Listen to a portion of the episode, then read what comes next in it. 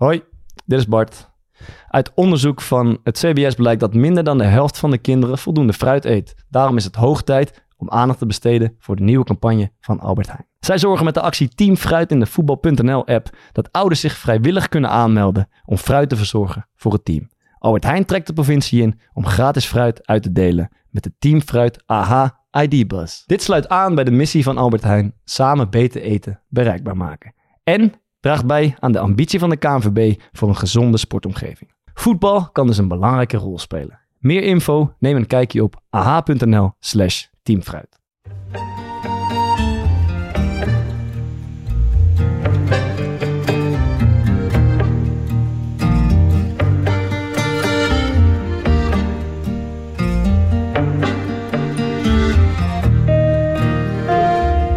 Oh nee, wat de fuck man, die, ik ben net bij die TD geweest, die is knettergek. Technisch directeur Paul Bosveld. Die jongen heeft, eh, die heeft zijn lichaam mee. Hè? Dat is een fysiek sterke jongen. Ja, dat is, dat is een traumatische ervaring voor me geweest. Dat heb ik natuurlijk weer gemist. Ik snap je, je grapje, dat is erg leuk. Dat is, dat is magie, man. Nou, dat vind ik toch echt geweldig.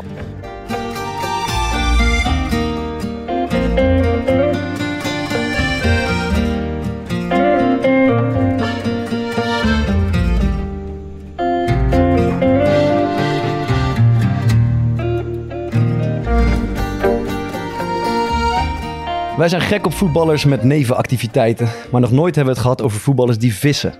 En gelukkig hebben we er één aan tafel. Het liefst zit hij als fanatiek visser aan de waterkant, maar tegenwoordig als technisch directeur vist hij vooral in de vijver der voetballers.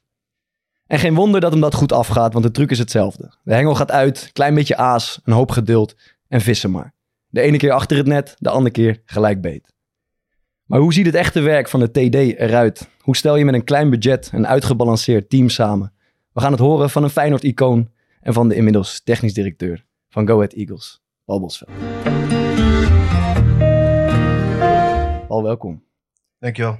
Leuk dat je er bent. Eh, jij, eh, jij bent een eh, visser. Heb ik, ik heb een beetje research gedaan. Heb Ja, ik, heb ik gelezen. En ik begreep dat jij vist samen met Klaas-Jan Huntelaar. Klopt dat? Ja, heel af en toe. Nu wat minder. Hij, hij is eh, nu aan, achter het net, eh, achter het net vissen, zeg maar. Nee, maar eh, serieus, eh, met hem heb ik wel regelmatig gevist. uh, vliegvissen dan.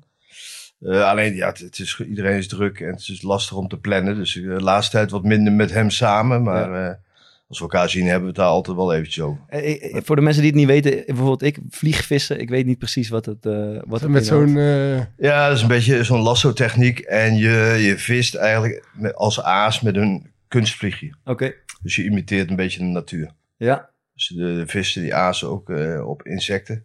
En dat eh, probeer je na te bootsen. En, en, en hoe, hoe ziet dat eruit? Als jij met de Klaas-Jan Huntelaar, ga je dan 's ochtends vroeg eh, met elkaar de auto in? Of spreek je Eh. eens af? Waar, waar ga je vissen? Ik wil eigenlijk alles weten. Ja, desti- destijds gingen we eh, eh, op de Eemhof bij Lelystad in de buurt. Forellenvijver, dus een beetje commercieel. Ja. Maar in Nederland kun je niet op forel vissen met, eh zeg maar met vlieg. Dus dan moet je wel naar zo'n eh, commerciële put. Ja. Eh, en we zijn ook wel eens eh, in, in de buurt van in de Achterhoek geweest, bij Vassenveld. Eh, dus ja, waar het maar kan, eigenlijk. En heb je dan zo'n heel pak aan, zeg maar, de kaplaarzen hoog, eh alles eromheen? Ja, ook, ook. Ja, het ziet er niet uit. Maar eh, soms in de bellyboot, dus in zo'n soort van... De, ja, daar zit je dan in. eh, met pedals of met een eh, elektromotortje eh, verplaats je dan. Ja, joh, ieder, ieder zijn, eh, zijn dingetje. Wa- wa- wa- Ro- Robbie van der Meer deed het ook toch? Robin Die had- van der Meer. Die, die had een Ja? lokaasboot van, van 4.500 euro. Zoiets, ja. En- en- en- ik weet nog, Nardo Gray was die. Dat- ja. Ja, dat was, eh, dat is een karpenvisser, denk Ja, ik. is ja, met die boilies. Ja, ik, ik moet zeggen, ik, ja, ik vis al van jongs af aan. Dus eh, voor mij is dit... eh, ja, toen ik hier in Rotterdam eh, speelde en woonde... heb ik op het Oostvoornse meer voor het eerst eh gevlieg, gevliegvist. Ja. En met iemand van de Beet. Toen eh, destijds eh, was die hoofdredacteur, Pierre Bonsgeest. Helaas leeft hij niet meer. Maar die heeft mij eigenlijk eh, ja, eigen gemaakt met vliegvissen. Dus Ja. dat was gelijk verkocht. Vind ik toen een regenboog vooral best wel een, een sterke vis. En ja, als je dat eenmaal meegemaakt hebt, dan ben je, tenminste ik wel in ieder geval, ben verkocht. Wat, wa- wa- wat is de mooiste vis die je ooit gevangen hebt? Zalm, denk ik, in Canada. Dus, Hoe groot was die? Ja, niet, niet zo heel groot eh, op zich. Ik heb wel grotere vissen gevangen, maar de kracht van de zalm en de manier van, van, van vangen en vissen is gewoon geweldig. Eh, En is er dan ook nog competitie tussen jou? eh, Ik zit me er toch even voor te stellen. Ja, tussen is jou Klaasje. competitie. Maar Ja. is de een ook beter dan de ander? En waarom ben jij dat? Volgens mij ben sta ik nog wel hoog op de ranglijst qua gevangen vis. En dat is het aantal of de kilo's? Of Ja, het, aantal, aantal. Maar weet je, uiteindelijk stiekem ben je niet mee bezig, maar stiekem, Waar, waar, hou je stiekem dat, ook wel wel. waar, hou je dat dan bij? Gewoon, Ja, gewoon eh, per keer dat je vis wil je gewoon meer vangen. Ja, ja. dus als jij de eerste hebt, zit het 1-0 Klaas. Ja, de eerste is sowieso altijd lekker, want dan weet je, oh, ik- heb in ieder geval al wat gevangen. ja, ja. Maar dat blijft altijd eh, een dingetje. Lekker, ja. Mooi. Ehm, even kijken. Eh, vorige week hebben we het heel even gehad eh, over eh, stadionliedjes, het toezingen van spelers en een lichte ergernis daarover. Ik moet gelijk zeggen, ik, ik had het over Lennart T. op Let It Be. Dat schijnt al jaren te gebeuren in, Ja. in Zwolle. Dat, is, dat heb ik natuurlijk weer gemist. Ehm, ik zag wel een andere leuke suggestie voorbij komen. Dat was, ehm, komt-ie dan? Hè? Komt-ie komt dan? hè? Dat was ook lekker geweest. Sterk, ja. Er kwamen sowieso echt leuke dingen binnen, moet ik zeggen. We, kunnen die, we komen hier de komende weken denk ik wel op terug. Eh zien jullie iets wat je herinnert ervan? Ja, eh, achteraf dacht ik bij mezelf, we, we hebben het natuurlijk over gehad, we vonden, maar toen ging ik over nadenken. En bij Feyenoord hebben ze dat best wel eh, Mhm. aardig voor elkaar. En dat bleek ook wel een beetje uit Twitter eh, de reacties, ja. reacties. Maar ik weet nog wel dat, dat vroeger toen eh, Sebastian Pardo bij Feyenoord speelde, Mhm. dat was hey ho, hey ho, Sebastian Pardo. De melodie van de Zeven Dwergen, weet je wel.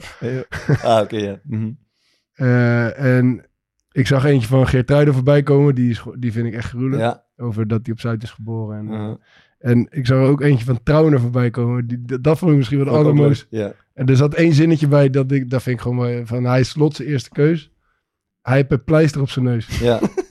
Ja, dat vind ik mooi. Maar het gaat over, dat is eh, eh, Anton aus Tirol. en ja, ja, zingen ze geloof ik-. Ja, Wat, wat, zongen, wat hebben ze voor jou gezongen, Paul, eh, over het algemeen? He's here, he's there, Ja, die, he's ja. fucking everywhere, Paultje Bosveld. Die was bij Feyenoord. eh, in het begin hadden ze een andere met klappen, maar die, die werd al snel eh, het lied, zeg maar. Ja, en, en weet je, je hebt ook in Engeland gespeeld bijvoorbeeld. Werd dat, kwamen er andere liederen bij of, of, of, eh, was het hetzelfde? Nee, wat, dat was vrij eenvoudig. Gewoon de naam en met klappen. En niks bijzonders. Oké, oké.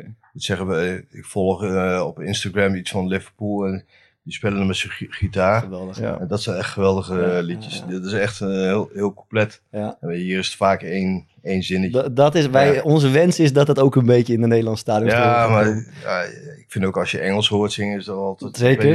Ik, ik wil nog even eentje, ik, die is wel leuk, eh, op de tune van eh, Baby Give It Up. eh, van de cultheld van NAC, Kenny van der Weg. Ja. Hij speelt inmiddels niet weer. En dat is, ah, ik had hem op mijn telefoon, even kijken hoor. Eh, iets van, waarom gaat die jongen niet opzij? Hij Kenny van der Weg. Van der Weg, Kenny van... Ja, die is lekker. Ja, die- dus er zitten wel mooie dingen bij. En eh, sowieso voor iedereen, eh, als je een mooie suggestie hebt of je ziet iets voorbij komen, stuur het even Maar, in. maar ik onze- zou het leuk vinden als mensen gewoon ehm, eh, het even opnemen echt. En Ja. dan sturen. Ja, ja, dat ja. zou leuker zijn, want dat, ik weet niet, je moet toch een beetje gevoel erin leggen. Het liefst in het stadion, toch? Gewoon massaal gezongen Mm. en dan opnemen. Dat lijkt me nog beter. Op onze Instagram, Core Podcast of Twitter of uh, corepodcast.gmail.com. En eh, stuur wat moois in. Dan, eh, Thomas, jij, jij was de, Thomas is echt een fijnorde van ons eh, gezelschap. En die zat al in het stadion toen, eh, toen Paul daar eh furoren maakte. Thomas, wat, wat, eh, jij herinnert je daar van alles van? eh? Ja, ja, sowieso. Ik zat er even over na te denken van tevoren. En eh, een paar dingen die direct bij me naar boven komen zijn best wel random. Eentje is 1-0 tegen Ajax eh, in de halve finale, denk Halve ik. van de finale beker. beker, ja. Oh, dat was mooi. Zat ik daar boven, eh, precies bij die goal eh, in de hoek, in het familievak. Eh, Wat voor goal was het? ja, ik denk 1 2 of zo. Hij werd teruggelegd en, eh, en toen kwam je van een beetje van de zijkant, alleen voor de keeper. Ja, ik, een soort van slalom tussen Snijden van de Vaart en 1-2 volgens Ja. mij met Emmerton, als ik het goed heb. Ja. Toen eh wreef je onder de hoek. Ja, dat was echt een lekkere goal. Mooie droge uh, zijnetje. Ja, was een mooi moment. Het bleef ook 1-0, denk ik, die wedstrijd. Volgens mij zoiets. Uh, ja, was uiteindelijk Ja. de, ui- de uitslag ook, ja. En uh, het juichen, uh, ja, daar was ik sowieso niet zo goed in. Het was uh, lange neus maken richting toen nog het uitvak. Ja, ja, ja, ja. ja. Dus hoop gedoe nog over gehad daarna. Maar goed, uh, in de euforie doe je gekke dingen. Heb je dat één keer gedaan of was dat gewoon een standaard? eh, Nee, dat was, dat- wat, wat ik zeg, ik, ik was niet van het uh, iets instuderen. Ja. Dus het was puur, ik weet het, kwam kwam er gewoon in me op. Ook bij Sparta weer een keer... eh, Ja, heb ik een keer een middelvingertje opgestoken. En, uh, maar die, daar werd ik de hele, de hele wedstrijd uitgemaakt voor. Ja, dat kan ik niet hier herhalen. Maar ja. Ma- mag altijd. En toen hoor. maakte ik eh, de, eh, de 1-2. Ja. Daarna werd het nog 1-5. Maar het was echt een hele moeizame wedstrijd. Dus na die 1-2 kwam bij mij een beetje de frustratie. Ter- terwijl ze zo netjes zijn eh, eh, bij, bij Sparta. Dus je moet het bond gemaakt hebben dan, Paul. Nee, ik moet zeggen, het- vroeger, het, zeg maar, bij, de bij mijn vorige clubs had ik nooit problemen met Sparta. Maar ja, Sparta en Feyenoord, Ja. dat is natuurlijk, eh, er zit een bepaalde frustratie. En eh, ja, Ja, ik- een, een van de mooiste interviews na de halve finale tegen, tegen, tegen Inter. Dat ze in de UEFA Cup. Ze vragen van, is dit de mooiste wedstrijd of de mooiste avond van je leven of zo? De Ja. mooiste wedstrijd van je leven? Die moet nog komen. zeg. Ja, ik hoop dat die nog komt. Ja, dat is echt zo. eh, die- ik, ik had die DVD vroeger, dus ik heb dat zo vaak. eh, Ik vind het altijd grappig. Er- zijn gewoon maar een paar onderwerpen waar jij echt zeg maar, helemaal van gaat glunderen. En alles wat Feyenoord zeg maar, een beetje begin van deze eeuw te Ja, maken ja, heeft, ja. Dan, word je, dan zit er ineens een klein kind op de wa- bank. was er Ja. niet ook iets met, met de Don Leo wat je wilde ontrafelen? Ja, ja, die komt zo. En, en nog, nog, één, nog eentje was... eh, eh, ja, dat is ook echt heel willekeurig. Maar die komt gelijk bij me naar boven altijd. Ik denk thuis tegen Newcastle in de Champions League. Volgens mij in mijn gedachten is het de tweede poolfase al. Dus vroeger had je twee poolfases. Eh, dat je de bal echt een centimeter naschoot. Ja, op het eind was dat. Ja, als die erin was gegaan, waren we door geweest. Ja, Ja, klopt, ja. dat, die- is, dat is dat- een traumatische ervaring. Dat, dat, dat moment weet ik nog wel goed, ja. Dat, dat ik echt dacht van, schandalig dat hij niet op goal is. Daar kan ik me nu ook soms echt, echt enorm over opwinden. Ja, sommige, ik, sommige situaties moet je gewoon op goal schieten. Als je dan gehouden wordt, ja, of geblokt, ja. Nou, daar was ik wel ziek van, ja. Maar dat straalde dus blijkbaar wel een beetje van me af. Ja, maar ja, dus, daar goed. waren wij ook ziek van. Heel de, heel de familie thuis. En het laatste is, eh denk kampioenschap toen eh, Leo Beenhakker trainer was. Toen die werd gejonast. Uh, ik er- ging hem op, op de schouders nemen. Ja, toen schijnt er iets gebeurd te zijn tussen jou en... eh, Ja, ik wou eerst zijn schoen uittrekken en toen trapte hij me eh, half tegen mijn wang aan. Toen ging ik aan zijn ballen draaien. Ja, oké. En toen, ze- toen zei ik van, even kijken of je kloot hebt. En toen kreeg ik een klap in mijn nek van jou. Maar goed, ja. Dat zeg ik. Als ik in de, in, de, in de gekomen. euforie bij een klein kind, dan doe je gekke dingen. Ja, dat was toen ook. Maar met, ja, Benakker was zelf ook zo gevat. En, eh, die, Ja. Ja. Dus die kon wel reageren. Die sloeg me gelijk in mijn nek. Is, is, is er een herinnering aan hem die gelijk in je opkomt? Zeg maar als je aan Leo Beenhakker denkt en gevat zijn of eh, van die geintjes. Nou ja, het- ik heb er zelf altijd wel een beetje, krijg er altijd een beetje kippenvel van. Maar als iemand de hele tijd hey pik, hey pik zegt, eh, dat was hij bij hem in het begin. Uh, Dus ik werd daar op een gegeven moment helemaal flauw van. Maar ja, bij hem kon je het gewoon hebben. Er kwam wel iemand binnen. Het was wel echt... maar hij was het, gewoon, het was gewoon zijn uitstraling. Het was gewoon echt een... eh, ja, het kon, het kon mijn vader zijn, bij wijze van spreken. Ja. Ook, qua, eh, ja, ook qua uiterlijk bijna. Maar ook gewoon qua doen en laten hoe die was. Bepaalde rust, bepaalde... eh, het sociaal vaardige dat, wat hij had. Dat, ja, ik had er altijd wel een zwak voor, ja. ja, die man die kon bizar praten, toch? Ja, Als je met het hem, is gewoon een fijne kerel. ja. En echt, echt ja, wat ik zeg, sociaal. Echt, echt warm en eh, ook wel humor. En ook niet, niet ingewikkeld doen. Eh, gewoon, ja, blijf gewoon bij, eh, bij de basis. En, maar wel gewoon, ja, hij kreeg het wel altijd voor elkaar. ja, ik weet dat, dat Ronald Gaafland, die, die zei een keer tegen mij bij... zat ik er bij Excelsior niet zo lekker in. Ehm, Waar wil dat? Ja, ik wou ook zeggen, ik, ik, ik wou zeggen welk jaar, maar dat had alle drie de jaren kunnen zijn. Maar hij zei wat jij een keer zou moeten doen. Je moet een keer met, eh, met Leo Beenhakker gaan praten. Die kwam toen nog wel eens bij ons denk ik, op de training kijken. En hij had dan een, een, een soort anekdote over dat hij zelf, denk ik, ehm, was die ta- talentvolle keeper. En dan sloot hij bij Feyenoord aan. Ehm, maar dan had hij net te horen gekregen dat hij toch derde keeper werd. En dan was hij even bij hem zeg maar, op kantoor geweest. En dan zei hij, liep ik uit en had ik het idee dat ik zeg maar, de toekomstige keeper van Real Madrid was. Hij had daar blijkbaar echt... Dat, dat, volgens mij hebben Thomas en ik exact dezelfde ervaring. Wij, wij ook, we gaan het zo over technisch directeurschap hebben. En Leo Hmm. Beenhakker was ook een tijdje technisch directeur bij Sparta. En we zijn allebei een beetje in een stroeve periode. En dan liep je echt even dat, dat kamertje bij, eh, bij Leo Beenhakker binnen. En je ging verlicht naar buiten. Ik weet niet waarom, maar dat is, dat is magie, man. Ik weet niet. ik- hij zei tegen mij alleen maar, je gaat niet zitten twijfelen. ja, ja, ja. En dan geloofde hij dat. ja. als, als, de, Ja, als, Ja, als je eigen vader het zegt, dan denk je, wat... wat ja, Mhm. ja, dat is toch mooi. En eh, even kijken, Fokker, wij eh, we doen die podcast natuurlijk al een tijdje. En er is één moment geweest dat jij iets hebt moeten ja. rectificeren. En Dat is Paul Bosveld was daarbij betrokken. En dan moeten we toch even... dat, dat ging over mij. Maar je hebt altijd van die figuren die praten over de ander. Dat vind ik altijd wel een beetje... Ja, beetje vervelend. En het wordt ook al vaak een beetje, eh, zeg maar, over, overdone gebracht. Tuurlijk. En eh, dan krijg je een beetje die imago van, ja, eh, dat ik geen respect zou hebben voor de hoofdtrainer destijds of voor, voor mijn collega.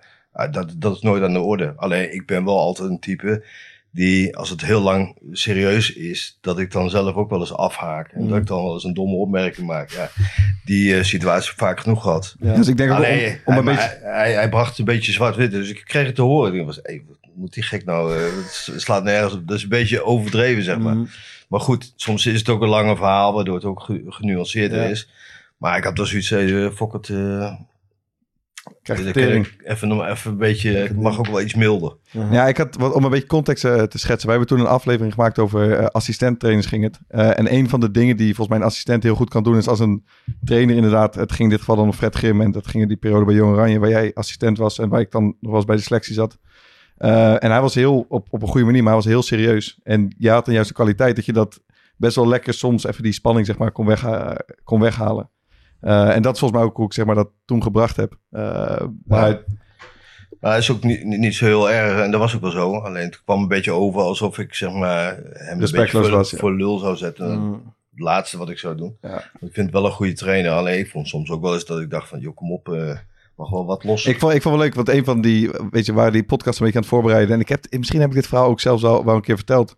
Maar ik weet nog heel goed dat wij op een gegeven moment speelden wij in, in, Cyprus was dat. Uh, en we hadden die kwalificatie gehad. En we hadden best wel een goed team, maar we konden ons niet meer kwalificeren. We waren helemaal uitgespeeld. Dus we kwamen op een zaterdagmiddag aan daar. En we waren nog geen één keer eigenlijk in die hele periode op stap gegaan. Uh, en we hadden het met jou wel eens over, een beetje over verhalen van vroeger. Uh, dat het toen wat makkelijker was. En wij wilden toch een keer gaan. Um, en om een beeld te schetsen van wat voor een zeg maar, assistent trainer jij was. Ik weet nog precies dat we... We zaten in zo'n heel groot hotel. En wij zaten een beetje te pushen van... Paul, ga nou even mee. Kom nou even mee. En jij liet het een beetje in het midden. Maar je, je kon dat niet maken. Maar je kon ons vervolgens wel vertellen... dat jullie met z'n allen bij het zwembad zaten. Zodat we dus niet de achteruitgang moesten nemen. maar gewoon lekker door de hoofdingang naar buiten konden. Ja. En dat we even... Ja, ik had je hoger ingeschat dat je dat zelf al lang door had. Ja, ik was, ik was, ik was absoluut nog een beetje beginner. naar buiten helpen. Ik, ik was een beginner nog uh, op dat moment. Ja, ja want, uh, want uh, we hadden het voor de uitzending even over zeg maar, de generatie waarin, waarin jij hebt gevoetbald. Dat, dat was toch net de generatie waarin het allemaal wat makkelijker was om even lekker op pad te gaan met die gasten. Ja, om af zeker. en toe in de kroeg te hangen. Uh, zonder die telefoontjes, zonder die camera's. Dat, ik bedoel, had, had jij het prettig gevonden om in deze tijd voetballen te, te zijn geweest? Nou ja, ik denk dat je opgroeit in een bepaalde periode wat, waar het allemaal normaal is. Ja. Kijk, als ik mijn kinderen nu zie hoe die met een iPad omgaan, uh, of, of iPhone, dat is natuurlijk een andere, een andere categorie dan. Uh, maar weet je, ik ben in een periode opgegroeid waarin, zeg maar, met name eerste divisie gewoon bijna amateurvoetbal was. Ja. en uh, toen was de derde helft misschien nog wel belangrijker dan de eerste twee. Ja, dus dat is een hele andere generatie. En uiteindelijk uh, rol je erin dat het steeds professioneler wordt, dat het hoog, hoger niveau wordt. Kijk, uh, in, in, de voorbereiding hebben we, ooit eens een keer de, een maritiem toernooi Den Helder. Waren we op stap geweest. Deden we een avondwandeling. De volgende dag moesten we finale met FC Twente. Ja, kwamen we langs een, een of ander strandfeest. Nou, godsdamme, wij liepen allemaal in die apenpakjes. Nou, snel, up, snel naar het hotel. even het, even wat moois aan. het goede setje aan. Ja van, de, van No Access. Ah, ja, ja, lekker. Oh, ja, tuurlijk. En, uh, ja. De up mee en, en gaan. dus, uh, nee, dus dan ga je terug. En de volgende dag, ja, weet je, dan moet je op, op je tanden bijten. Ja, maar, ja dat, dat deed je ook gewoon. Ja, ja, ja, ja. Maar ja, en daar kweek je ook wel een bepaalde hardheid door, denk ik. Je kon echt wel uh, soms een beetje pijn lijden. Ja. Maar het was ook gewoon die tijd waarin je was opgegroeid. Ja, klopt. Ja. En gelukkig, ja, die telefoons, ja. Het heeft ook zijn voordelen, maar ja, als ik soms ook mezelf zie, dan denk ik van, leg dat ding nou eens weg. Ja, ja, ja. Uh, ja en van uh, de derde helft krijg je nadorst over het algemeen. En dan, ja, het is, het is al genoemd, dan heb je maar één ding nodig. Air-up. Dan wil je lekker een beetje extra water drinken. Air-up, ja, zeker. Dat doe je vaker tegenwoordig, Thomas. Ja, lekker man. Mm. Ik zie jou ook de hele dag gaan drukken. Maar Bart, jij bent sowieso echt een, echt een waterdrinker. Enorm, ik, ja. ik heb het een beetje moeten leren. Ja. Uh, mede door Air-up gaat dat een stuk beter. Maar Dus, ja. jij bent echt... Ik zie jou alleen maar water lurken. Ik loop altijd met, de, met, een, uh, met een flesje, uiteraard. Uh, en zeker op een wedstrijd, zeker als het warm is. En ik weet al, komende zondag, we spelen om half drie of om kwart voor vijf. En ik weet het wordt warm. Dan, dan ga ik eigenlijk op zaterdag al echt veel water drinken. En op zondag ben ik eigenlijk de hele dag uit mijn fles aan het drinken. Om maar te voorkomen dat ik heel veel dorst krijg. Hoe, hoe vaak vul je dat flesje bij dan? Ik kom wel echt op ook. Ik heb Vince Jans wel eens horen zeggen dat hij op 5 liter zat. Daar Ja. kom ik niet aan, maar 3,5 kom ik, kom ik wel aan. Ja. Lekker, ja, man. ja. Dus, en dat helpt natuurlijk hè, als er een klein uh, smaakje bij zit. Ik zou gewoon iedereen aanraden om tijdens de training drie keer een hele Air-up fles uh, leeg te drinken. en als je het ook in we hebben, check even de show notes. Kortingscode Corpel10, ben je er helemaal bij. Zat er weer bij. Dankjewel. Oké, okay, um, Paul, voordat we verder gaan over uh, technisch directeurschap, uh, toch even één moment wat ook een beetje symbool staat, of niet symbool staat, maar wat een... wat vaak over jou wordt gezegd, oh, dat gaat over die wissel eh, tussen met Nederland en Tsjechië. Eh, jij gaat eruit, nee, Arjen Robben gaat eruit, jij komt Mhm. erin. En het hele land valt over Dick Advocaat, eh, die de bondscoach is. En, en dagenlang van gezeik. En ik las vandaag nog terug, er werd Jan Mulder riep dat ze hem hadden, de advocaat hadden moeten stenigen. En het werd een heel groot ding, zeg maar. Maar eigenlijk hebben we nooit gehoord van, jij was aan die andere kant van de wissel. Mhm. Ja, hoe jij dat hebt beleefd, wat er voor jou, hoe dat voor jou is geweest. Ja, weet je, het is altijd, er gaat een heel verhaal aan vooraf eigenlijk. Ja. Ik, ik, ik was, ik, ik was eh, een speler die op de reservelijst stond. Van Bommel viel, a- viel uit. Voor, voor het Voor eindtoernooi. het toernooi alleen al. Ja, om, om zeg maar eh, mee te gaan naar eh, Portugal. Eh, dus ik was eh, met mijn toenmalige vrouw nog, eh, mijn ex dus, eh, in Barcelona een weekendje weg. Ik woon nog in Engeland. Mooi plekje, hè? Voetbal. Barcelona. Dat was eh, geweldig. Ja. Dus was, ik voetbalde bij City en eh, ik was eh, honderd keer gebeld door Joris, maar ik denk, ja, het zal wel. Toen hadden we dus de mobiele telefoon. Ja. Eh, en appjes, eh, nou, een soort van paniek terugbellen. Dus nou goed, uiteindelijk teruggebeld. Ja, je moet morgen vroeg, zondag kwamen we terug. Maandag moet je melden bij de arena, of all places. En in die pub. En, en daar gaan, van daaruit gaan we op trainings, trainingskamp. Dus eh, ik had helemaal, niks. Alles lag op het trainingscomplex van City. Dus ik moest die eh, bewaker bellen om voetbalschoenen op te halen. Hele, hele, hele zooi, zeg maar. Scheenbeschermers, noem maar op. Dus eh, het was echt een last minute call. En mijn, relatie met Dick Advocaat toen was gewoon heel moeizaam. We hadden gewoon niet zo'n goede band. En, en toen dat toernooi? En toen dat toernooi, ja, eh, we hadden... Dus jij vond het wel lekker dat die wissel er slecht uitpakte. Nee, nee, nee. Want kijk, eh, de advocaat was vanaf dag één de kop van Jut. Dat, dat was rondom het hele toernooi was alleen maar negativiteit. Uiteindelijk halen we de halve finale. Je moet niet zeggen hoe, het zag er ook niet uit. Maar uiteindelijk, uiteindelijk haal je dat wel. Duitsland was toen volgens mij uitgeschakeld, zoals al eerder. Maar, kijk, en dat- dat was gewoon een feit. Hij was gewoon eigenlijk, hij werd heel erg gezocht. Eh, nou, er was een groep, zeg maar, in, in die selectie, die, had het idee, nou, als we nu gaan barbecuen en de, er is buikloop, dan zijn er nog maar drie over, dan speel ik nog niet. Zeg maar, zo- zo'n zo'n groepje zat Ja. bij die selectie. En daar bleven we ook best wel een beetje, een beetje lang en werden we af en toe. Hey, je moet nou naar bed, 11 uur. Maar da- jij, jij, jij hoorde bij en groepje. ik zat ook bij dat groepje. En, en Van Kluivert, en Pierre van Hooydonk een beetje. Ja. En eh Sander Westerveld. Ja. En, we- ja, maar het had, het had Dat is een mooi groepje om achter ja, we kaart te hebben we zaten in Albufeira, natuurlijk hartstikke mooi weer. En het was allemaal hartstikke gezellig. Alleen ja, dus ik had het sowieso niet het idee dat ik überhaupt... eh, en, en je hebt dan zo'n fase dat Van der Vaart en de Snijder een beetje eigenlijk eh, het podium zouden moeten pakken. En, en ja, dan speel je eh, eerste keuze tegen de reserves. Ja. Ja, dat ging ook niet goed. Dus toen we, ja, raakte hij ook een beetje, eh, zeg maar, een beetje daar in twijfel. Maar uiteindelijk met die, met die wedstrijd merkte je gewoon... Tsjechië was gewoon hartstikke, hartstikke sterk. Gewoon een prima team. Eh, dat hebben we later in... Even kijken, daarvoor ook 2000 hebben we, kwamen we er goed weg. Het was gewoon een prima team met Kolle, met eh, al die ja, echt, echt goede, goede spelers gewoon. Ja. Eh, dus, en, en eh, ik denk dat hij gewoon toen defensief wilde wisselen. Dus eigenlijk een middenveld erbij, aanvallen eraf. Maar hij haalde de beste man van het veld eraf. Ja. Dus dat was natuurlijk eh, ja, best wel een foute keuze. En zeg maar, die hele, het hele toernooi was, was rommelig en negatief. En oh, gewoon in de staf merkte je ook dat het niet helemaal lekker zat. Ja. Eh, dus ja, en die wissel was best iets voor te zeggen. Alleen pakte helemaal verkeerd uit. Maar- Uh, Heitinga kreeg rood. Schiet een bal in de kruising. Op het einde fout uitverdedigen. En scoren ze uiteindelijk de, Ja. de 3-2. En toen was het, eh, maar goed, uiteindelijk haalde je nog eh, de, de zeg maar, kwartfinale.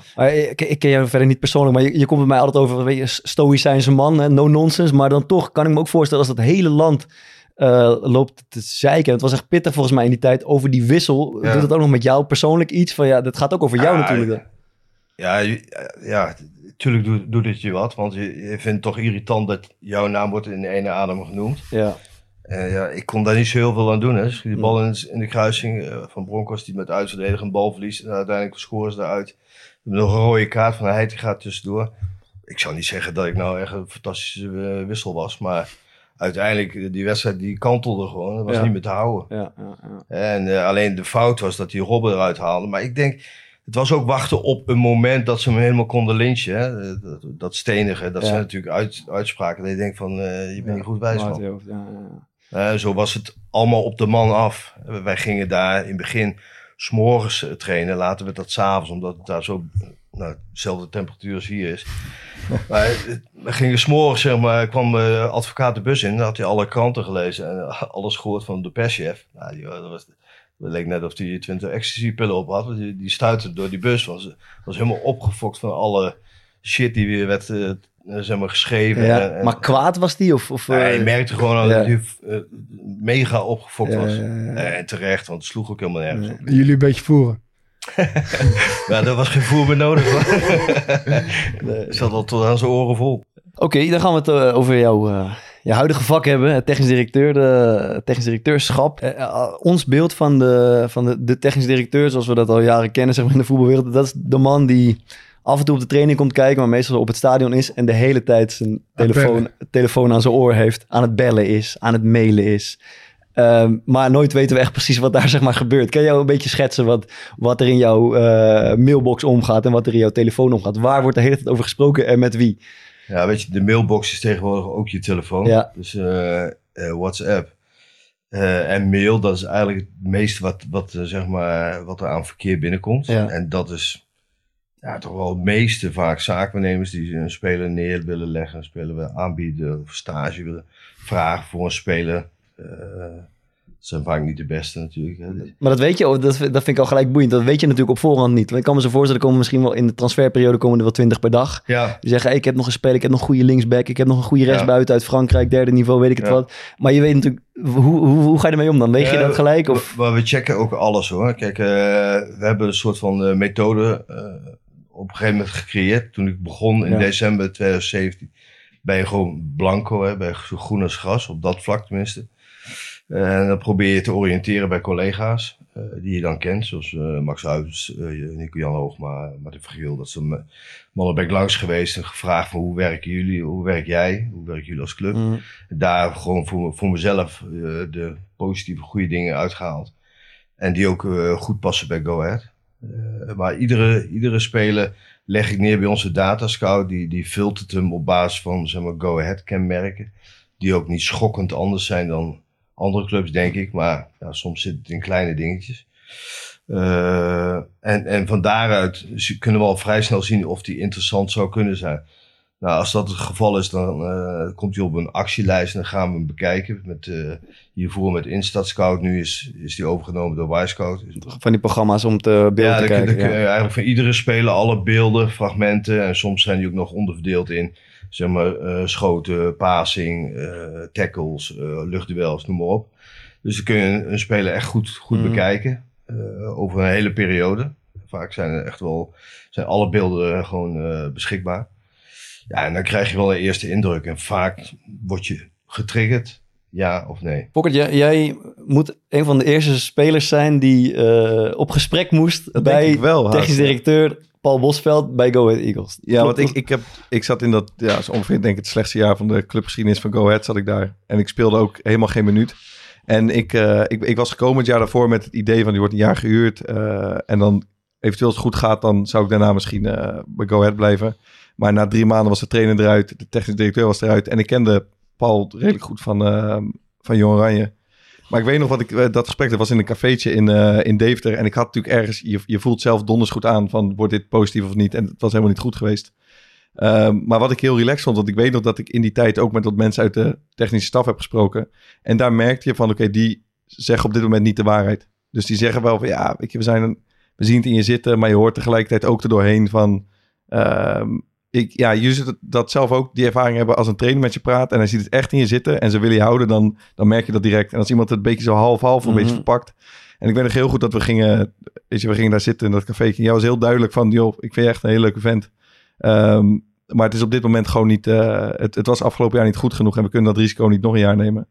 Eh, en dat, was, op dat, dat is natuurlijk vervelend om te horen, maar dan weet je wel waar je aan toe bent. In Ja. plaats van die drie weken daarvoor moet je even met de ene assistent praten en met de trainer en met de keeperstrainer. En Ja. die zegt dit en die verpakt dat een beetje. Ehm, dus, en, en, en wat ik me daarover afvroeg, ehm, je zal ongetwijfeld zulke gesprekken uiteindelijk veel vaker gevoerd moeten hebben. Is dat, is dat iets wat jou van nature heel makkelijk afgaat? Maar slecht nieuwsgesprekken, vind je dat moeilijk? Vind je dat... Nee, vind ik eh, vreselijk, moet ik eerlijk zeggen. Eh, wat, ik, wat ik altijd mezelf voorhoud, is dat, dat ik mezelf in de spiegel aan moet kunnen kijken. Dus ik wil altijd wel zeggen waar het op staat, zonder... Kijk, je kan eh, dingen zeggen zoals, je, zoals ze echt zijn, hè, 100%. Dan, dan ga je soms misschien ook mensen beschadigen. Dus probeer het altijd wel de scherpe kanten ervan af te halen, maar wel duidelijk te zijn. Maar ik heb ook wel eens, uh, zeg maar, assistenttrainers, zeg maar, niet verlengd. Ja. Wat, wat ook, zeg maar, in privé uh, sfeer vrienden waren. En dat heeft uiteindelijk, ja, dat is wel heel lastig. Uh, ga, je dan ook op, ga je dan ook in een café zitten en zeggen, hey, maat, nee. we, gaan het, we, gaan het, we gaan het anders doen, weet je wel? Of hoe doe je dat? Op welke manier pak je dat aan? Nee, dat is, dat is wisselend. Kijk, zoals die vrienden heb ik thuis uitgenodigd.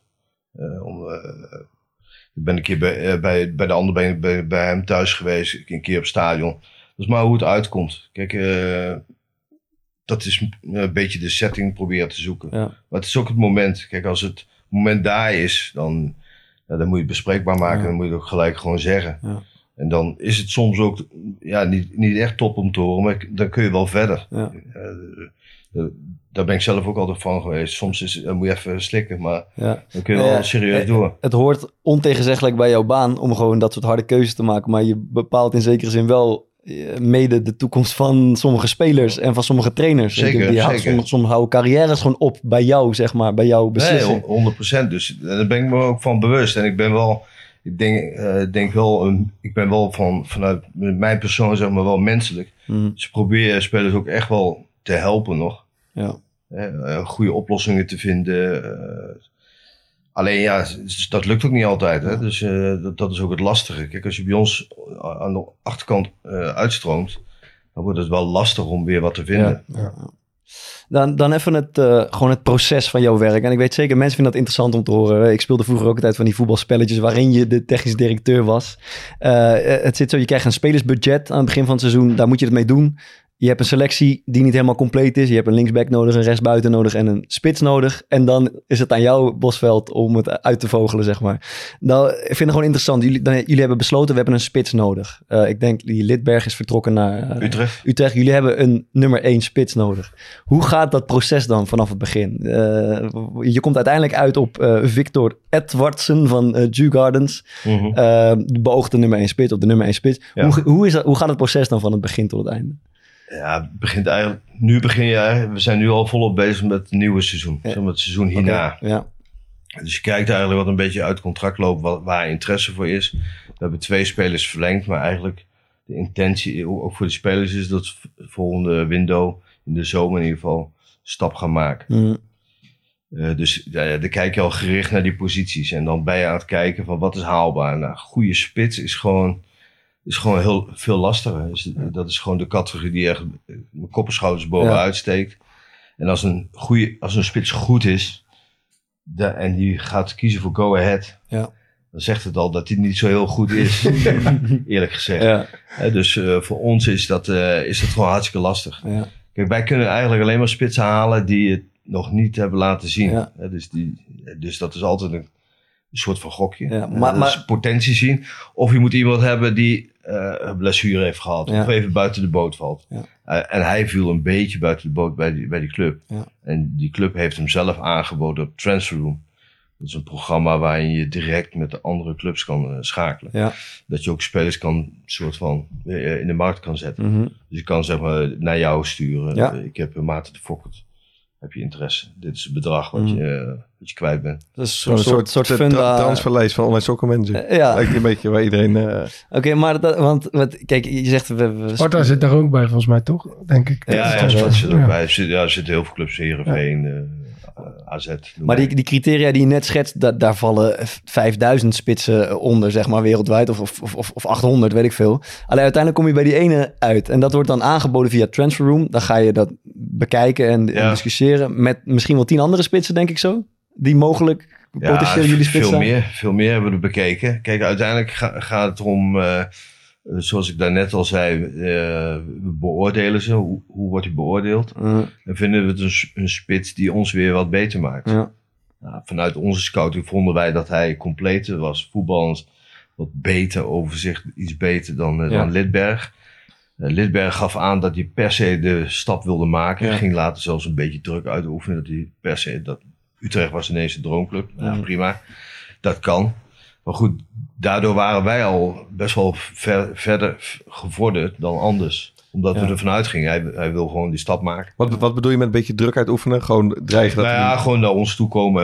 Ik, ik wil echt gaan, jullie vragen te veel. Vragen, vragen te veel. Eh, wij vragen gewoon reële bedragen die wij vinden voor ons eredivisie-spits die twee seizoenen heeft gespeeld.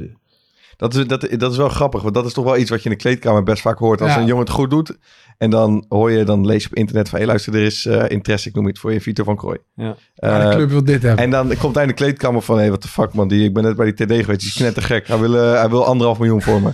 Dat Ik zeg maar vaak. Dat dan echt heel vaak. Maar je hebt dan toch het idee ehm, ehm, dat zo'n TD het dan wel zeg maar een heel reëel bedrag vindt. Het is best wel grappig dat er dan zo'n totale soort van mismatch is tussen speler ja, maar kijk, een speler heeft er belang bij dat het bedrag heel laag is. En een TD heeft er belang bij dat het bedrag heel hoog is, toch? Want die Ja, speler ik, ik, ik snap het ook Ja. wel, maar het lijkt op dat moment alsof ze het allebei echt een heel, Ja, gewoon een heel, heel reëel heel reëel Ja. bedrag Maar dat, vinden. dat hoeft niet per se, want als je uiteindelijk deelt zeg maar, in, de, in de transfersom, dan is het ook wel weer interessant. ja. Spelen. Kijk, het, het lastige is zo, het is gewoon een feit dat het shirt bepaalt ook eh, de waarde van een speler. Dus of een speler van Go Ahead verkocht wordt of eentje van Utrecht, Ja, dan ligt het eh, bedrag al vier, vijf keer hoger. ja. Hoe bepaal je nou zo'n prijs? De- Ja, Utrecht belt jou op. Uh, Nee. Jody Zuidam, die belt jou op. Ja, die belt mij op en dan zeg Ja. ik, je moet bij Van Dop weten, je moet mij niet lastig maar toch weet je Ja, ervan. Jij weet Nee, ervan. ik, ik ga daarin mee en Ja. ik ben ook wel zoiets van, ja, dan, dan, ja, dan maar niet. Hè. Kijk, en uiteindelijk probeer je er wel uit te komen. Maar als vraag je dan niet aan Van Dop, hoe, die zegt dan, eh, nou, laten we zeggen, het is fictief, hè? dus die zegt anderhalf miljoen. Hoe, op, op basis van wat wordt, wordt dat nou precies bepaald? Dat, dat is mij echt nog altijd Nee, maar dat, dat is ook een beetje gewoon... Kijk, Het is gewoon je- een je- beetje gevoel. Uiteindelijk, als, als jij een langer contract hebt, kan je als club natuurlijk vragen Ja, je nee, dat snap ik. ja. Maar je probeert wel een beetje reëel vergelijkbare transfers van gelijkwaar, gelijkwaardige clubs naar gelijkwaardige club waar die naartoe gaat. Dat het een beetje reëel is. Ja, en, en je denkt ook, ja, Utrecht komt, dus dan ga je ook een beetje nadenken natuurlijk van, ja, wat, wat, wat, wat kunnen die betalen? ja, goed. Dus Terwijl als, als, iemand anders zou komen die minder kan betalen, dan... Ja, maar- dan- dus, ja, Nee, maar als ik bij een Porsche dealer kom eh, en dan gaat die eh, verkoper ook niet denken van wat kan Nee. hij betalen. Mm, mm. ja, ja Toch? weet ik niet. Ja. Uiteindelijk maak ik de keuze om daar naar binnen te gaan. Dan moet ik Ja. ook zorgen dat ik eh, genoeg eh, in mijn portemonnee heb. Dan ga je ons opzadelen eigenlijk met, het- met het probleem van degene die wil kopen. Dan denk van, ja, Je hoeft nooit van iemand anders het probleem je eigen probleem nee, nee, maken. dat lijkt me niet, nee. Da- Dan nog heel veel, zeg maar, concreet naar die spits toe. Want dan, dan heb je hem, je hebt het in, in het vizier, lijkt een interessante speler. Eh, Ja. De data scout gaat er ongetwijfeld naar kijken, zegt, nou, hij is, Ja, hij is, da- gro- hij is data- groot, sterk en snel. Daar begon het mee. Oké. Dus data was eh, positief. Ja. Beelden gekeken. Nou, de DNA, go ahead. Ja. Eh, een beetje rauw. eh, Loper. Ja. Lopen, fysiek. eh, scoort eh, bijzondere goals. Zo, Ja. zo nu en dan. Eh, bij ons eh, merkte je gewoon dat hij heel veel moeite had in het begin om aan te klampen. Met name fysiek. Ja. Intensiteit. Ah, je ziet hem gewoon eh, nu sterker worden. Hoort, hoort dat bij het Go Ahead DNA af en toe bijzondere goals scoren? Nee, maar wel eh, zeg maar de, de bepaalde drive. Maar als je af en toe een bijzondere goal scoort, dat wordt wel gewaardeerd. Maar ja, Is mij niet gelukt. overal. En, en, en ben je hem ook, ga je hem dan ook live bekijken eh, een keer? Met, Ja, met- bij, hem- bij hem, niet. dat, eh, dat is wel het ideaalplaatje, maar Ja. soms heb je daar ook eh, niet de tijd voor. Oké. En dan zeg maar, oké, dan hebben jullie allemaal een, een- de klap opgegeven, de som wordt betaald. Dan vraag ik me af, gewoon gevoelsmatig, hoe zeker ben je van het slagen van zo'n transfer? Uh, als je daar een percentage aan moet geven. Kijk, ik snap het, als jij een Mbappé hebt gehaald, weet je, dit is 100% gaat dit slagen. Uh, als je, nou ja, je, je snapt de vraag. Hoe zeker Ja, ja. ben je van, van het slagen van zo'n gast? Ja, dat is, eh, dat is wel lastig. Ik denk, eh, nou, het is echt natte vingerwerk. Maar ik denk eh 75% zoiets. Ja. Kijk, uiteindelijk moet je ook iets de tijd gunnen. Dat vind ik wel eh, een, eh, een manco in de voetballerij. Dat mensen heel snel eh, oordelen. Eh, het zijn nog steeds geen robots. De jongen is nog steeds maar 27 jaar. Komt vanuit een heel Mm. ander land, andere cultuur. Ja. En hij is hier. Dus ja, weet je, ik, eh, ik word daar nooit zo zenuwachtig Ja. van als het even duurt. Thomas, we, we hadden het net over, over scouten even. En eh, ik begreep dat het oog van Verharen is ook weer wat opgevallen Ja. Ja, het eerste wat mij is opgevallen is die ene loopactie van eh Denzel tegen Ierland. Oké, ja, ik heb Ik het gemist. niet- eh. ik weet niet of jullie de wedstrijd hebben gezien. Waar de penalty uitkwam. Ja, Nou, dat Schets even de situatie. Nou ja, de- ik weet niet eens wat er precies gebeurde. Ik weet, volgens mij omschakeling of, of Cody Gakpo kreeg de bal vanaf de linkerkant. Ja. En die dribbelde naar binnen en uiteindelijk st- stak hij de bal op Denzel. Maar die, die liep weer ergens in de spits en die maakte als enige door het centrum een loopactie diepte in. Waardoor die één op één kwam met de keeper en eh daar kwam een penalty uit. Maar Ga- gaat ze weer te scannen, die verdedigers? nou ja, de, als je als rechtsback, de- de- ik vind dat zo, Ja, ik, blijf me daarover verbazen bij hem.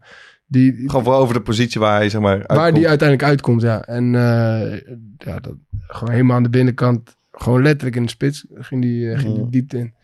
Dus dat, dat vond ik mooi. Hm. Maar er is me nog iets anders opgevallen. Ik En- kan, dat kan Paul ook onmogelijk ontgaan zijn. Ontgaan zijn. Dat is blouseje van eh Maarten. Je bedoelt mijn no access uh, blouse. ja, ik zie jullie ook allemaal zweten. Je wordt steeds rooier allemaal. Maar dit, het is ook, die kleding, die, die ademt Hij lekker. ademt. Ik zit, eh, het, het is heerlijk. Ik heb een wit t-shirtje van no access. Ik heb een klein jekje aan. Climate, climate control. Het is, het, het is geweldig. Ja, mooi man. Eh, vind je hem ook mooi, Bart, of niet? Uitstekend, ja. ja. Ik, Maar- eh, eh, zijn shirt ademt niet vandaag. Dus ik, Ja, we, we hebben een mooi pakje voor hem klaar liggen. We gaan hem lekker aankleden straks. Oké, waar kan hij dat vinden? Eh, in de show notes. En het is www.no-access.com. Lekker. Ik kreeg wel allemaal vragen van tevoren doorgestuurd, maar betere kledingvoorschriften. Ja, zeker. Ja, Dat het is, eh, het is aan de warme kant vandaag. Dan iets, eh, iets heel anders, eh, Paul. Ik zat van de zomer, ik luister vaak naar de Peter Crouch eh, podcast. Eh, daar zat ik van de zomer naar te luisteren en daar was de gast Sean Wright Phillips. Rechtsbuiten, oud City speler, Nederlands of eh, Engels elftal speler. En ze hadden daar een spelletje, dus ze moesten een, een top 5 eh, maken van bepaalde spelers. En dit, ging, dit keer ging het over top 5 Mavericks. En dat is zoiets als eh, een beetje onafhankelijke, gekke zielen in het voetbal. een beetje de idioten uit de voetbalwereld. En hij is een oud teamgenoot van jou. En hij zei, hij, hij twijfelde geen moment. Hij zei op, op één Paul Bosveld. Op twee ook. Op drie ook. Op vier ook. En op vijf ook Paul Bosveld. En dan, dan, dan, dan ben ik toch benieuwd, hoe komt hij daarbij? Ja, het is een beetje lastig om voor een ander in te vullen. snap maar ik, snap ik, ja. Ja, het was eh, een, mo- een mooie tijd voor mij, Ja. eh, zeg maar. eh, waarin ik wel heel erg, ja, een beetje aan mijn einde van mijn carrière dacht ik was. Ja. Ik was 33 toen ik daarheen ging. En hij was echt upcoming. Hij was echt wel de rising star Mhm. toen. Hij, was gewoon, hij zat naast me in de kleedkamer. Hij was gewoon echt een super leuk ventje. Hij was een heel klein, eh negengroeide jongen. Dus ik noemde hem altijd Webster. In mijn jeugd Mhm. had je Webster op eh, zo- zo'n serie. ja. Zo'n guitig kopje, en dat had hij ook. Dus Ja. ja, eh, wel, ja, weet je, eh, dat is de kleedkamerhumor die je hier in Nederland gewend bent. Ja. Die hun daar toch wat minder hadden. Ja.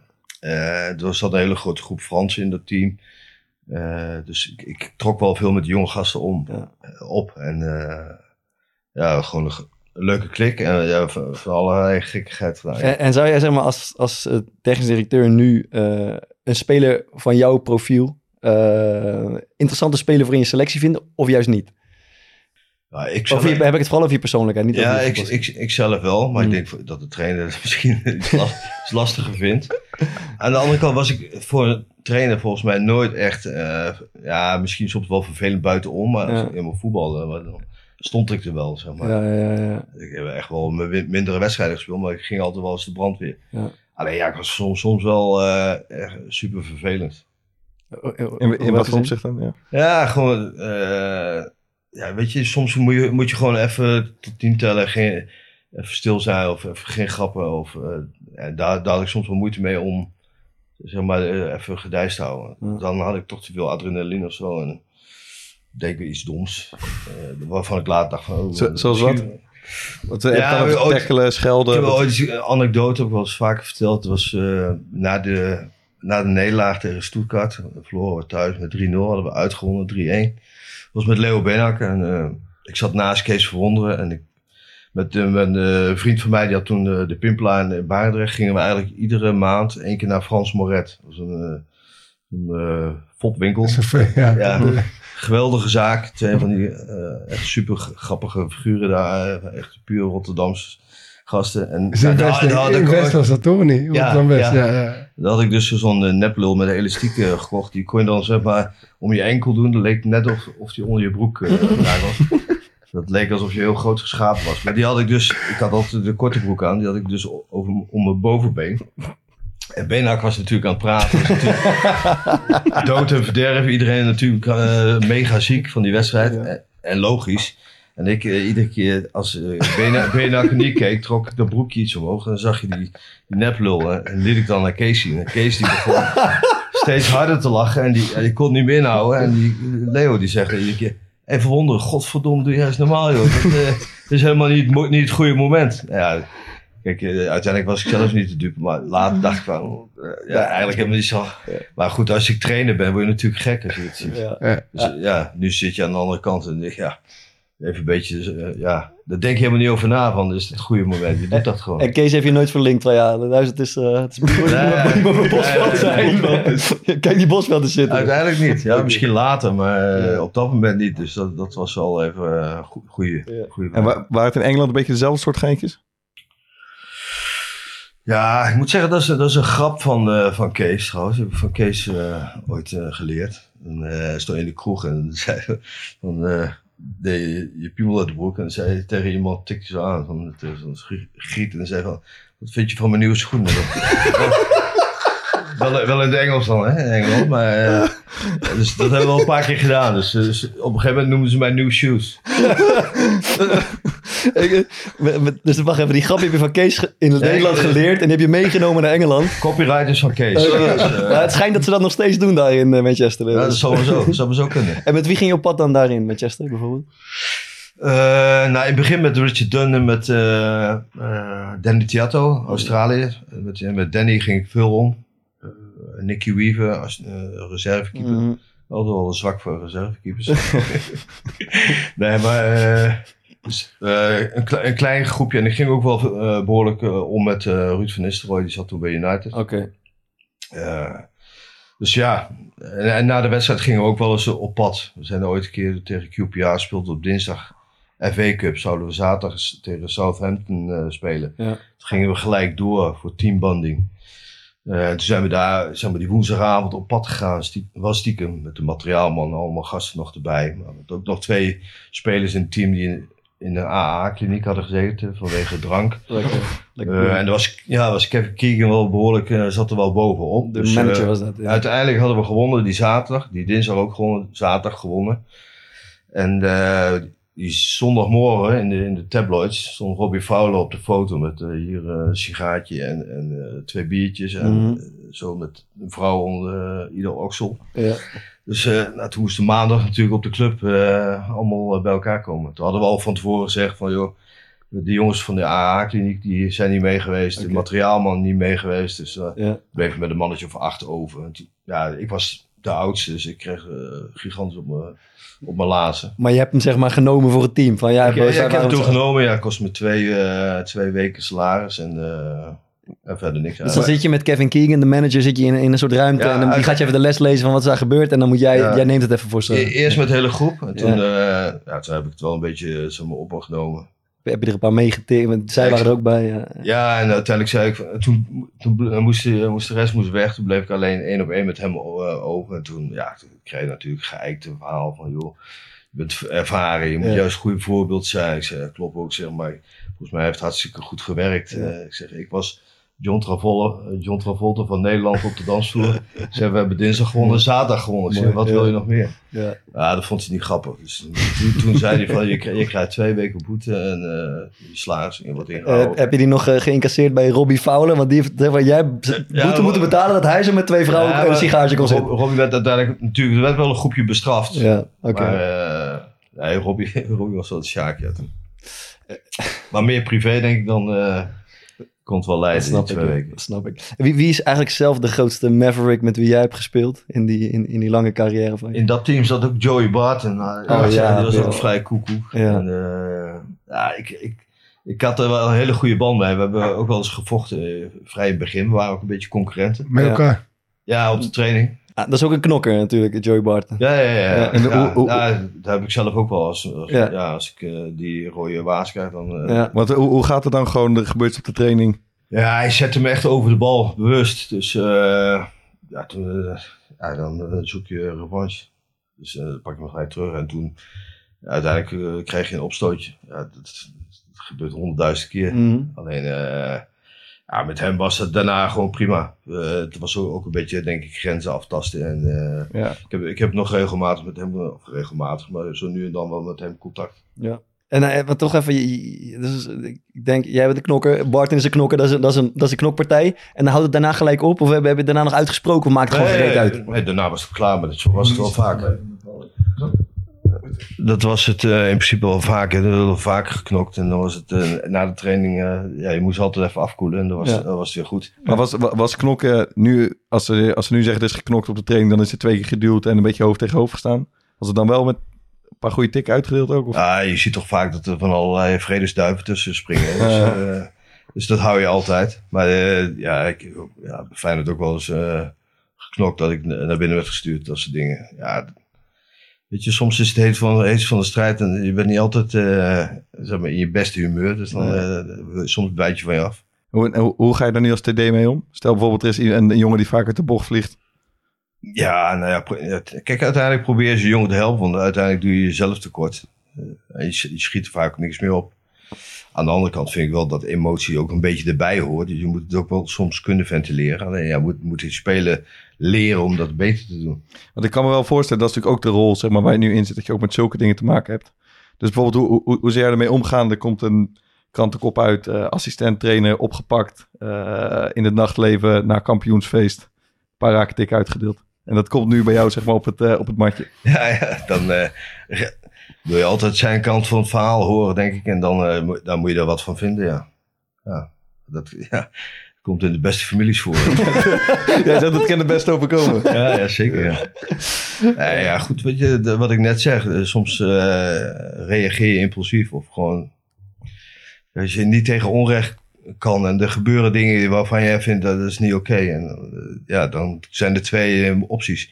Je loopt weg of je, eh, je gaat de, de confrontatie aan. Jij lijkt me niet de type die eh, wegloopt in zo'n situatie. Eh, toen niet. En, Maar ik kan me eh, ook wel voorstellen dat je dat, lek, dat, dat ook wel lekker is om zo'n spelertje erbij te hebben, zo nu en dan. In je team. Nou ja, we, ik moet wel eerlijk zeggen, we hebben afgelopen zomer ook echt wel gekeken naar eh, zeg maar de grinta, zoals ze dat noemen. Dat is toch best wel lastig Ja, om dat soort types te vinden. Ja. Het ja dat is eh, denk ik ook wel veranderd ten opzichte Maar van hoe goed, het dit, was. dit, is, dit is natuurlijk, er zijn wel twee verschillende dingen. Je hebt een bepaalde passie op het veld en agressiviteit tot een bepaalde hoogte. En je hebt natuurlijk randzaken die je, die je beter voor elkaar moet hebben. Ja. Oké, ehm, ik, eh, ik denk dat we rond zijn eh, wat dit betreft. En eh, zoals jij weet, eh, je hebt van Fok het huiswerk gekregen. Sluiten we altijd Vele af met, eh, met, met een rondje aanraders van de week.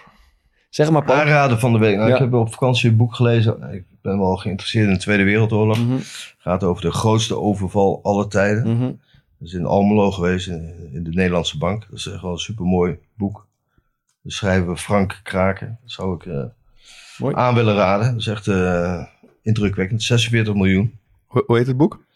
Eh, de grootste bankoverval aller tijden. Cool. 46 miljoen, dus op zich. en in die tijd, in, in, de, in de Tweede Wereldoorlog, ook wel veel risico. Ja. Eh, voor het goede doel, zeg maar. Ja. Het is wel eh, ja, een bizar, een bizar mooi boek, wat, wa- wat je eigenlijk niet weg kan leggen. Thomas, ga je hem lezen? Ik ben geen lezer. Luisterboek, heb je ook, hè? Ja, heb ik- ja. Wel ook Je luistert ook niet graag? Nee, ik luister ook niet graag. Ehm, ik dacht, eh luisteren sowieso veel Rotterdammers deze week. En ik, ik ben eh, een paar weken geleden gestuurd op een of ander Instagram eh, profiel. Dat kan je tegenwoordig ook aanraden, heb ik vernomen van eh, Maarten. Steden, Insta-profielen, het kan allemaal. Maar er is één Instagram profiel en eigenlijk is het niet leuk. Het is tegelijkertijd een klein beetje vermakelijk, maar het laat denk ik ook wel ehm eh, eh, onderlicht een heel groot probleem zien in Rotterdam. Je gaat toch niet die crackpagina aanraden? Ja man. Wat? Crackpagina? Cra- Crack City 010. En dan, dus eigenlijk eh, zijn het de mensen, ik weet niet wat ze precies eh, willen, maar ze hebben zijn Instagram-pagina gestart om eigenlijk te laten zien. En er zit wel een, een, serieuze gedachte achter. eh, hoe slecht eigenlijk gaat met de stad. Eh, terwijl iedereen doet alsof Rotterdam de mooiste stad van, eh, van, de wereld is. Laat zij zien wa- wa- wat er eigenlijk allemaal mis is. En, en vieze plaatsen. en ze laten gewoon heel veel mensen zien die helemaal naar de tering zijn. En er is gewoon best wel een groot armoedeprobleem in de stad. En dat uit zich uiteindelijk in heel veel daklozen en heel veel, heel veel junks weer op straat. En dat is... ik, heb, ik heb dat toen ik jong was, rond 16, 17, meegemaakt... dat dat best wel een groot probleem was. En dat is uiteindelijk verdwenen. En dat lijkt nu weer een beetje terug te komen. En vooral in Rotterdam-West en... Eh, eh, eh, en in Zuid zie je gewoon een hele hoop mensen die echt naar de tering zijn en gewoon over straat lopen en aan hun lot worden overgelaten. Dus dat is denk ik een beetje het onderliggende probleem. En tegelijkertijd, ja, zitten er ook gewoon wel een paar mooie paradijsvogels tussen die je zo nu en dan ook niet kan laten lopen. Dus ik zou, ik zou eh, een gokje, eh, gewoon even een kijkje Krek, wagen op. eh, City 010. ja, zo heet dat. Zo heet, Oké. het, eh, Instagram, eh, pa- eh, zo heet die Instagram pagina. Eh, en het is denk ik vooral ingericht om te laten zien eh, nou, dat Rotterdam helemaal niet altijd even mooi is. Maar dat er ook een hoop, eh, hoop mis is nog. Fok het is niet meer. Heb je, ja, hij, heeft, hij heeft zich mooi eruit. Oké, ik dacht eerst, hij gaat een beetje nou, grappig lopen doen over een aantal junkies die op die pagina worden Nee, gegooid. Maar je had, een, de eh, je had een goed verhaal. Goed. Vriendsie? Ja, ehm, eh, over twee maanden komen de verkiezingen eraan. En Had, denk, ik toch, e- had ik toch eerst moeten Nee, gaan. nee, nee, dat is wat anders. wat anders. Ik weet wat jij gaat zeggen. Ik weet, denk, denk wat jij gaat zeggen. Maar ik dacht, we gaan de komende tijd toch af en toe over hebben. En misschien een aantal dingen delen die eh, de moeite waard zijn om eh, naar te kijken of te luisteren. Ehm, eh, ja, en je hebt van die actualiteitenprogramma's. Als je een beetje wil verdiepen, dan kan je naar op 1 en Nieuwsuur. Dat is al aan de vrij serieuze kant. Ehm, dus als je er geen zin in hebt, vind ik de avondshow van Arjen Lubach eigenlijk iedere week, of iedere dag heel sterk. Ehm, gaat over eh, van maandag tot donderdag, dacht ik. Is elke, het is gewoon op een leuke, grappige, slimme en originele manier een, eh, een blik op de actualiteit. En eh, op, niet alleen op de verkiezingen, maar ook over wat er verder speelt. Gisteravond, dinsdagavond was er een item over die influencers die allemaal die vitaminepillen de hele tijd aanbevelen. Daar is ook van alles mee mis. Dus je steekt elke dag op een leuke, vlotte, grappige manier wel iets van op. Dus dat, is, dat is mijn tippie. Dat is mooi, dat is mooi. Ik heb een tijdje terug eh, de overlap ehm, aangeraden van Gary Neville. En ik, ik ben een beetje erin gedoken in zeg maar, al die, die Engelstalige voetbalprogramma's. En er is eigenlijk eentje die nog veel beter is. En dat is de podcast eh, The Rest is Football. Dat is van Gary Lineker, Micah Richards en Alan Shearer. En sowieso als mensen naar ons luisteren, dan hebben ze blijkbaar iets met voetbal. En zij doen eigenlijk wat wij doen, maar dan tien keer zo goed. Ja. En kijk, bij ons is het op een gegeven moment... eh, wij lopen er wel eens tegenaan dat we dan een onderwerp hebben... en dat we denken, ja, mensen zijn misschien ook wel klaar... om Roy Kortsmit, Michel Breuer en Morten Torsby te horen. Mm. Maar bij hun gaat het dan de hele tijd over Paul Gascoigne. Noem op, Lineker heeft jaren in Barcelona gespeeld. Micah Richards is een beetje de fokker van het stel. Dus die heeft de slechtste carrière gehad. Maar die is wel kampioen geworden met City. Eh, en die heeft voor het Engels elftal gespeeld. Dus zij doen eigenlijk wat wij doen op een stuk hoger niveau. Ja. Ehm, en ze zijn ook nog eens erg grappig. Dus de rest is voetbal. Eens, eens, eens. Mooi. Paul, jij lijkt me een rockliefhebber. Of een... eh, Country. nee, of gewoon... eh, Country. Slager. Slager met smartlap. Het is één van de twee, denk ik. Waar gaan, we, waar gaan we naar luisteren? Of ik vergis me volledig, dat kan ook. Nee, ik ben wel eh, van de rock, maar ook wel van Nederlandstalig Mhm. op zijn tijd. Maar eh, ik zou eh, Stone Temple Pilots Plus, is denk ik wel een nummer waarvan ik altijd, zie- als ik die hoor, dan, dan gaat van alles bewegen. Mhm. Ik wil niet zeggen dat het op de maat is, maar eh, Kom dan de John Travolta weer naar boven.